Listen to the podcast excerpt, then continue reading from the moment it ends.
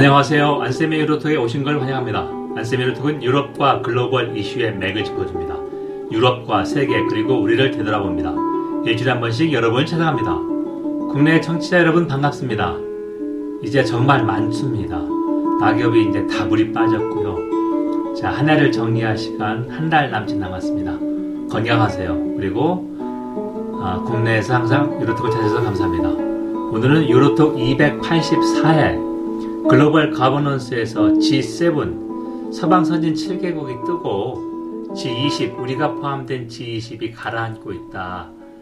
어, 이거의 의미 그리고 우리는 어떻게 해야 될까 그걸 좀 살펴보겠습니다. 자, 먼저 주요 뉴스인데요. 이집트에서 열렸던 UN 기후변화회담 COP COP27에서 어, 일요일 새벽에 극적인 합의가 됐는데요. 선진국의 후, 선진국이 후진국 지원 별도의 기금을 만들겠다. 손실과 보상 그런 이야기입니다. loss and pay dama loss and damage payment고요. 기후 정의 차원이죠. 어, 4대, 5대 오염 배출국 중국, 미국, EU, 인도, 러시아가 어, 전 세계 온실가스의 절반 이상을 배출하고 아프리카 50개 국가 나라가 전 세계 배출이 4%밖에 안 되는데 어, 이런 최소 배출 국가들이 큰 피해를 입고 있습니다. 그래서 합의를 했는데 큰 얼개만 합의했습니다. 2023년 COP COP28까지 설립하고 이제 누가 돈을 내고 누가 받을지 기업과 수익을 결정한다. 반대로 감축 목표를 가속화하자. 왜냐하면 이미 1.5도 2010년까지 2100년까지 산업혁명 시기 기온의 1.5도를 목표로 하는데 거의 이건 달성하기 어렵다고 해가지고 감축 목표 가속화 시키자.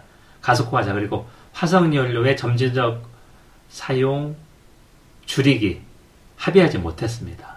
하나 기후정의 차원에서 선진국의 후진국 별도의 기후펀드 요금은 합의했지만 자, 그건 좀 아쉬움이 있고요. 두 번째 유럽이 올 겨울이 비교적 따뜻하다. 이것은 어, 가스를 덜 쓴다. 그러니까 최악의 경우는 면할 수 있다는 이야기인데요.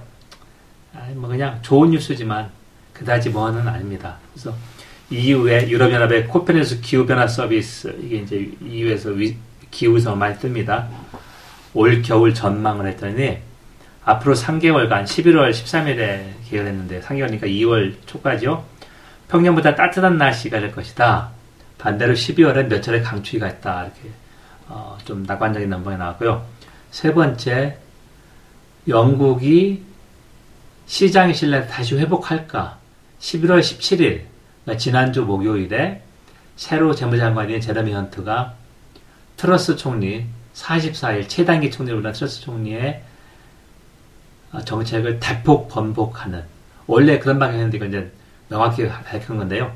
550억 파운드, 거의 80조 원 정도로 어, 세수가 빈다. 이걸 어떻게 막을 것이냐? 대규모 증세, 그러니까 개인소득세, 법인세 올린다는 거예요. 순차적으로. 근데 머리를 짜내서 2024년 총선이 있는데 그 이후에 더 많이 올립니다. 그러니까 이제 보수당이 이제 총선 이걸 좀 본격적으로 대변한 생각할 수 있고요. 반면에 어, 국내 언론에 잘 안 나온 건데요. 연금하고 사회복지지출 triple lock이라고 그래서 물가 상승률을 반영하겠다 이게 들어 있습니다. 그랬기 때문에 대규모 증세하고 어, 공공 재정 지출을 큰, 큰 폭으로 삭감하겠다. 얘는 연금, 사회지출 그리고 건강보험입니다. 영국의 경기가 참 안 좋습니다. 벌써 올해 2분기부터 침체가 시작됐고요. 2분기 연속 마이너스 성장이 경기 침체죠. 내년 한 해 동안 어, 계속 침체다. 그래서 내년 GDP가 마이너스 1.4%입니다. 제가 계속해서 신관께서 얘기했는데 브렉시트의 중장기 영향이 큽니다. 영국 교육의 절반이 가는 EU에서 탈퇴해서 교육이 줄어들지만 이거를 만회할 시장을 아직 개발하지 못했습니다. 개척하지 못했습니다. 그리고 어, 내년 한 해 동안 영국 실질 가계 소득은 50년대 이후, 그러니까 거의 70년 만에 최저다, 최악이다. 아, 그런 결과가 나왔습니다. 여러분 지금 안쌤의 유로톡을 청취하고 있습니다. 안쌤의 유로톡은 유럽과 글로벌 이슈의 맥을 짚어줍니다. 유럽과 세계 그리고 우리를 되돌아봅니다. 일주일에 한 번씩 여러분을 찾아갑니다. 오늘은 글로벌 거버넌스 그러니까 국제기구가 아니라 비공식 협조 체제라고 할 수 있는데요. 어, 우리가 들어간 주요 20개국 G20이 어, 자유주의, 권위주의 대결 구도로 가면서 역할을 제대로 못하고 있고 반대로 서방 선진 7개국 G7은 어, 다시 부활해서 맹유를 떨치고 있다. 우리 외교는 어떻게 될까? 그를 좀 심층도 살펴보겠습니다. 자, 첫 번째 G20 발리 정상회담이 11월 15일부터 16일 있었는데요. 어, 러시아가 들었기 때문에 우크라이나 침략 전쟁 규탄을 어느 정도 할까 어, 그런 게 좀 관심사였었는데 제가 주목한 것은 일단 G20이 premier for premier forum for international economic cooperation입니다.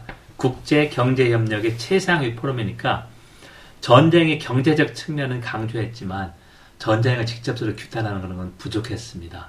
그리고 전쟁이 식량이나 에너지난에 미치는 영향을 우려하고 이거에 무, 이거를 무기화하는 거, 푸드 앤 에너지 웨퍼나이제이션을 반대했는데 어, 이거 왜 주동에 된게 브릭스에서 러시아를 빼고 중국은 어, 워낙 전쟁 규탄 음식이 가있으니까 인도 이런 쪽이 큰 역할을 했습니다. 그리고 의장국 인도네시아도 어, 이런 합의문 합의문을 못한다고 하는 것은 정상회담의 최악이라는 건데 합의문을 도출했다는 것이죠. 이게 국제법적 효력은 없지만 그래도 어, 대체적으로 국제사회 컨센서스를 좀 드러낸 거로 생각하고요. 왜 그러면 G7이 이렇게 부활해서 적극적인 역할을 하느냐? 미중 패권 경쟁에서 어, 미국이 중국을 반도체 같은 핵심 기술 더 이상 제공하지 않습니다. 철저히 이제 어떻게 보면 배제 정책을 쓰는데 그러면 남는 게 G7밖에 없습니다. 자유민주주의 국가이고 어, 올해 G7 의장은 독일이었었는데 우크라이나 침략 전쟁 강력 규탄하고 무기 지원했고 어, 그런 거 했고요. 미국의 제이크 설리반 국가안보보좌관이 어, G7을 steering committee라고 해서 운영위원회다. 자유민주주의 운영위원회 얘기를 했고 또 하나 비교한다면 G7은 글로벌 경제협력의 최상위 포럼이면서 안보 문제는 경제적 차원에서만 논의하는 게 제한되어 있지만 G7은 70년대 초중반에 설립될 때 우선은 경제 문제였지만 지금 거의 50년이 됐습니다. 계속 진화하면서 안보 문제, 환경 문제도 포괄적으로 다루고 있습니다. 자, 그렇기 때문에 훨씬 더 포괄적이라는 그런 아, 역할 규정이 있고요. 어, 우리나라는 다자 외교를 더 강화해야 된다. 이건 뭐 두말할 나위가 없고요. 다자 외교가 한미 관계나 한중 관계, 한일 관계 대체가 아니라 보완할 수 있는 건데 제가 아쉬운 게 이번에 우리 대통령이 15, 16일 이틀이 쓰는데 하루만 하고 어, 빨리 귀국을 했습니다. 설명을 내놨지 못해 석연치 않다. 그리고 16일 어, 지금 이제 우크라이나가 쏜 거로 됐는데 폴란드의 그 미사일이 잘못 떨어졌죠. 러시아가 아니라 그런 것도 서로 협력해서 논의했는데 어, 우리 대통령은 그 자리에 없었다. 그리고 어, 제가 2010년 G20 정상회의 그 조직위원회에서 일했습니다. 그때 보면 의장국은 물론이고 다른 나라 수반들도 양자 회담을 최소한 대여섯 개 합니다. 근데 이걸 활용을 못했을까? 그리고 어, 유튜브에서 의장국 인도네시아 찍어서 올렸습니다. 15일 날 저녁에 2시간 동안 만찬이 있어서 음식을 먹고 공연을 본 다음에 나머지 1시간은 통역을 대동하고 아주 자연스럽게 수반들이 비공식 회담을 합니다. 근데 우리 대통령은 그걸 못하는 모습이 고스란히 유튜브에 잠겼, 담겼습니다. 그래서 좀 안타까웠습니다. 우리는 어, 이런 세계의 진영화를 우리가 변경할 수는 없지만 G20 에 우리는 들어가 있고 이쪽에서 목소리를 낼 수 있고 그리고 문재인 정부 때와 비교한다면 그때는 우리가 G7에 매번 초대를 받았습니다. 하지만 어, 신정부 들어서는 이번에 어, 독일 의장국이 때 어, 초청국을 참여받지 못했고요. 초청국 결정은 순전히 의장국이 결정합니다. 내년에 한번 지켜봐야 되겠지만 어, 만약에 내년에도 초청을 받지 못한다면 우리가 다자 외교에서는 잘 못하고 있다. 이걸 구체적으로 드러내는 거라고 저는 생각합니다. 왜냐면은 실, 수사가 아니라 실적을 가지고 평가를 하기 때문에 그래서 우리가 좀 더 다자, 다자 외교에 아, 관심을 둬야 된다고 생각합니다. 여러분 지금 안쌤의 유로톡을 청취했습니다. 안쌤 유로톡은 유럽과 글로벌 이슈의 맥을 짚어줍니다. 유럽과 세계 그리고 우리를 되돌아봅니다.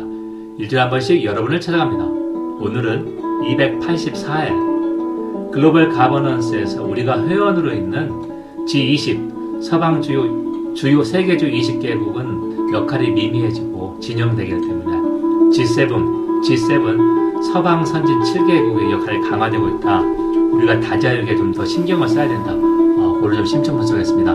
경청해 주셔서 감사합니다. 제가 지난주에 잠깐 설명드렸는데요. 달성 군립도서관에서 네 차례 세계는 지금이란 특강을 했습니다. 하루 2시간씩이었는데 너무 적극적이어서 좋았습니다. 어르신들 40대, 60대까지 많이 참여했는데요. 마지막 날 11월 18일 금요일에는 끝나고 질문이 40분 동안 있었습니다. 제가 목이 너무 아팠지만 거의 3시간 강연했으니까 너무 보람이 있었습니다.